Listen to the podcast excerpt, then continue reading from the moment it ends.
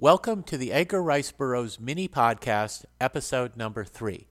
These mini podcasts are a subset of the full length podcasts I do with Jess Terrell and Scott Stewart about Edgar Rice Burroughs, uh, where we discuss in depth the works of the greatest storyteller of the 20th century.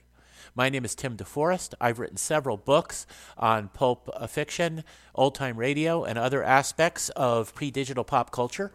And today, I'm here to talk about two minor characters in the Edgar Rice Burroughs universe. Each of them appeared in only one novel. Each meant, met a tragic end in the novel in which he appeared, and each generated an extraordinary amount of emotion uh, with their deaths. They, these are people we knew only briefly, but we really mourned their passing, and they uh, gave their lives with honor. Now, the first one I'm going to talk about appeared in the novel Tarzan, Lord of the Jungle, written in 1927. Now, in this, Tarzan and several other characters uh, find a, a almost inaccessible area of Africa where there lives a society that descended from some crusaders who centuries ago got really, really lost on their way to the uh, Middle East to fight in the Crusades. They have established a society based on traditional chivalry and knighthood, with honor and jousts and duels and all of that.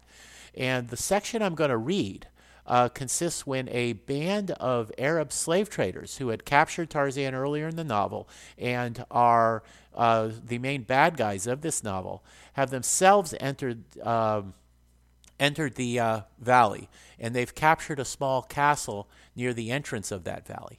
Um, and at one point after that, uh, the marshal of the forces that are supposed to defend the entrance to the valley, his nearest name is Sir Bulland, uh, comes across um, some of the men who have uh, who have fallen to the muskets of the Arabs.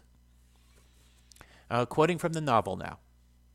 One of the men at arms still lived. In his dying breath, he, and in, in his dying breath, he grasped the terrible truth. The Saracens had come at last. Where are they? demanded the marshal. Didst thou not see them? asked the dying man. They marched down the road towards the castle. Impossible, cried the marshal. We did but ride along that very road and saw no one. They marched down towards the castle, gasped the man. The, marshal's knit, the marshal knit his brows. Were there many? he demanded. There are few, replied the man at arms. It was but the advance guard of the armies of the Sultan. Just then, the valley that, the volley that laid low the four warders at the uh, castle grate crashed upon the ears of the marshal and his men. Odd's blood, he cried.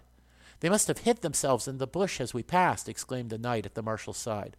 For a surety they are there, and we are here, and there is but one road between. There are but four men at the castle gate, said the marshal, and I did bid them keep the culuses up till we returned. God pity me! I have given over the sepulchre to the Saracens. Slay me, Sir Morley. Nay, man, we need every lance and sword and crossbow that we may command. This is no time to think of taking thy life when thou canst give it to our Lord Jesus in defense of his sepulchre against the infidels. Thou art right, Morley, cried the marshal. Remain thou here and with six men and hold this gate. I will return with the others and give battle at the castle. So he rides back to the castle that had been occupied by the um, uh, Arab slave traders. Now, keep in mind that Sir Bulland and his men have armor and swords and uh, bows and, and lances. They do not have firearms. The Arabs have old fashioned firearms, they have single shot muskets, but they still outgun the Crusaders. Uh, when they get near the castle, one of them is shot right out of his saddle by one of the Arabs. Um, and I'm quoting from the novel again. One of the crossbowmen screamed and lunged forward on his face, and the others turned and fled. They were brave men in the face of danger, uh, dangers that were natural and to be expected. But in the presence of the supernatural, the weird, the uncanny, they reacted as most men do.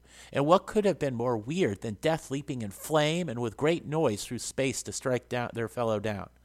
But Sir Bulland, the marshal, was a knight of the sepulchre. Unquote. This is where Sir Bulland both meets a tragic end, but po- proves himself to be an epically cool guy. Quoting from the novel He might wish to run away fully as much as the simple and lowly men at arms. But here was something that held him. There was, but there was something that held him there that was more potent than fear of death. It was called honor. So Sir Bullen could not run away. And so he sat there on his great horse and he challenged the Saracens to mortal combat, challenged them to send out their doughtiest Sir Knight to meet him and thus decide who should hold the gate. But the Arabs already held it. Furthermore, they did not understand him. In addition to all this, they were without honor, as Sir Bullen knew it, and perhaps as any uh, and perhaps as anyone other than a Bedouin knows it, and would have but laughed at his silly suggestion. One thing they did know, two things they knew that he was a Nazarene and that he was unarmed. They did not count his great lance and his sword as weapons, for he could not reach them with either. So one of them took careful aim and shot Sir Bullen through the chainmail where it covered his noble and chivalrous heart. So Sir Bullen dies really a rather tragic death, not really even understanding what killed him because he didn't know what a firearm was, and he and his fellows were presuming it was something supernatural. But he gets credit. He gets credit for being honorable, for seeing his duty through to his death. He did not turn away from his duty, even though it meant his death, even though it meant facing a danger he couldn't even comprehend. Sir Bullen is cool, and his brief appearance here and his tragic death stays with you after you've read the novel. Now we want to jump back to the 1914 novel, The Beasts of Tarzan. And in this novel, Jane and her infant son have been kidnapped by a villain who's taken them in into Africa.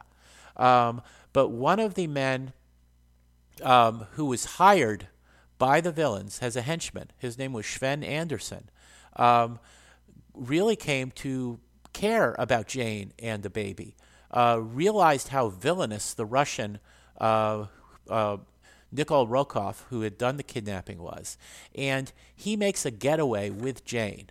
Uh, later on in the novel, Jane and the baby are forced to leave Sven behind and continue on into the jungle. Um, but uh, um, because they're being pursued by the bad guys. Here's how that happened.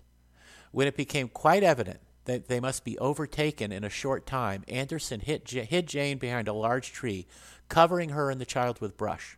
There is a village about a mile farther on, he told her. The Mosula told me about its location before they deserted us.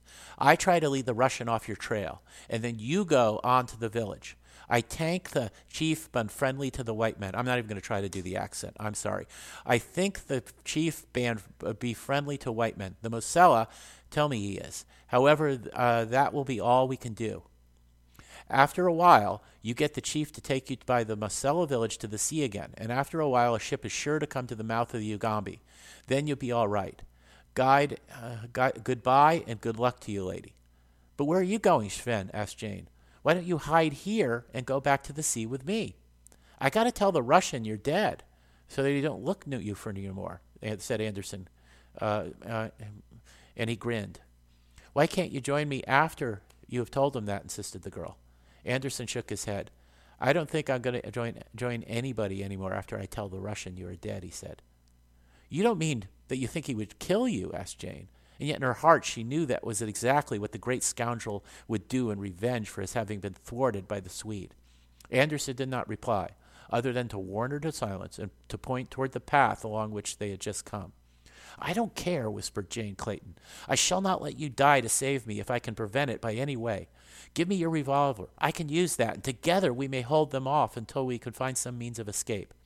It won't work, lady, replied Anderson. They would only get us both, and then I couldn't do you no good at all. Think of the kid, lady, and what it would be for you both to fall into Rokoff's hand again. For his sake, you must do what I say. Here, take my rifle and ammunition. You may need them. He shoved the gun and bandolier into the shelter beside Jane, and then he was gone.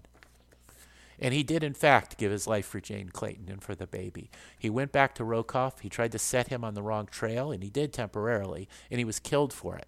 When, he, when he's found by Tarzan later on, he's, he's, he's able to stay alive through pure, pure force of will long enough uh, to tell Tarzan uh, what he knew about Jane and uh, before he finally died of, of, of his wounds.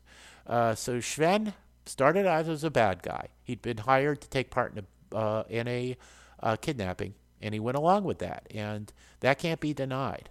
But by golly, he more than redeemed himself. He got Jane off the ship. He got the baby off the ship away from Rokoff. He got them safe into the jungle. Well, hardly safe. They were still in a lot of danger, but they were certainly safer. And when he saw that they could not get away alone on foot, he sacrificed his life to lay a false trail, to give a false story to Rokoff. Uh, he gave his life so that Jane and a baby, uh, both of whom he barely knew, could live. And that makes Sven cool, like Sir Bullard.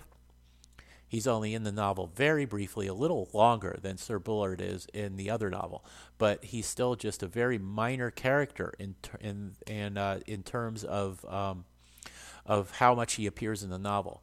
But um, by golly, he is epic, and like the knight in uh, the valley, uh, he stays with you after he dies. So these two characters really demonstrate just how good Burroughs was at uh, getting us emotionally attached to his characters when he wanted to, when he wanted to do that.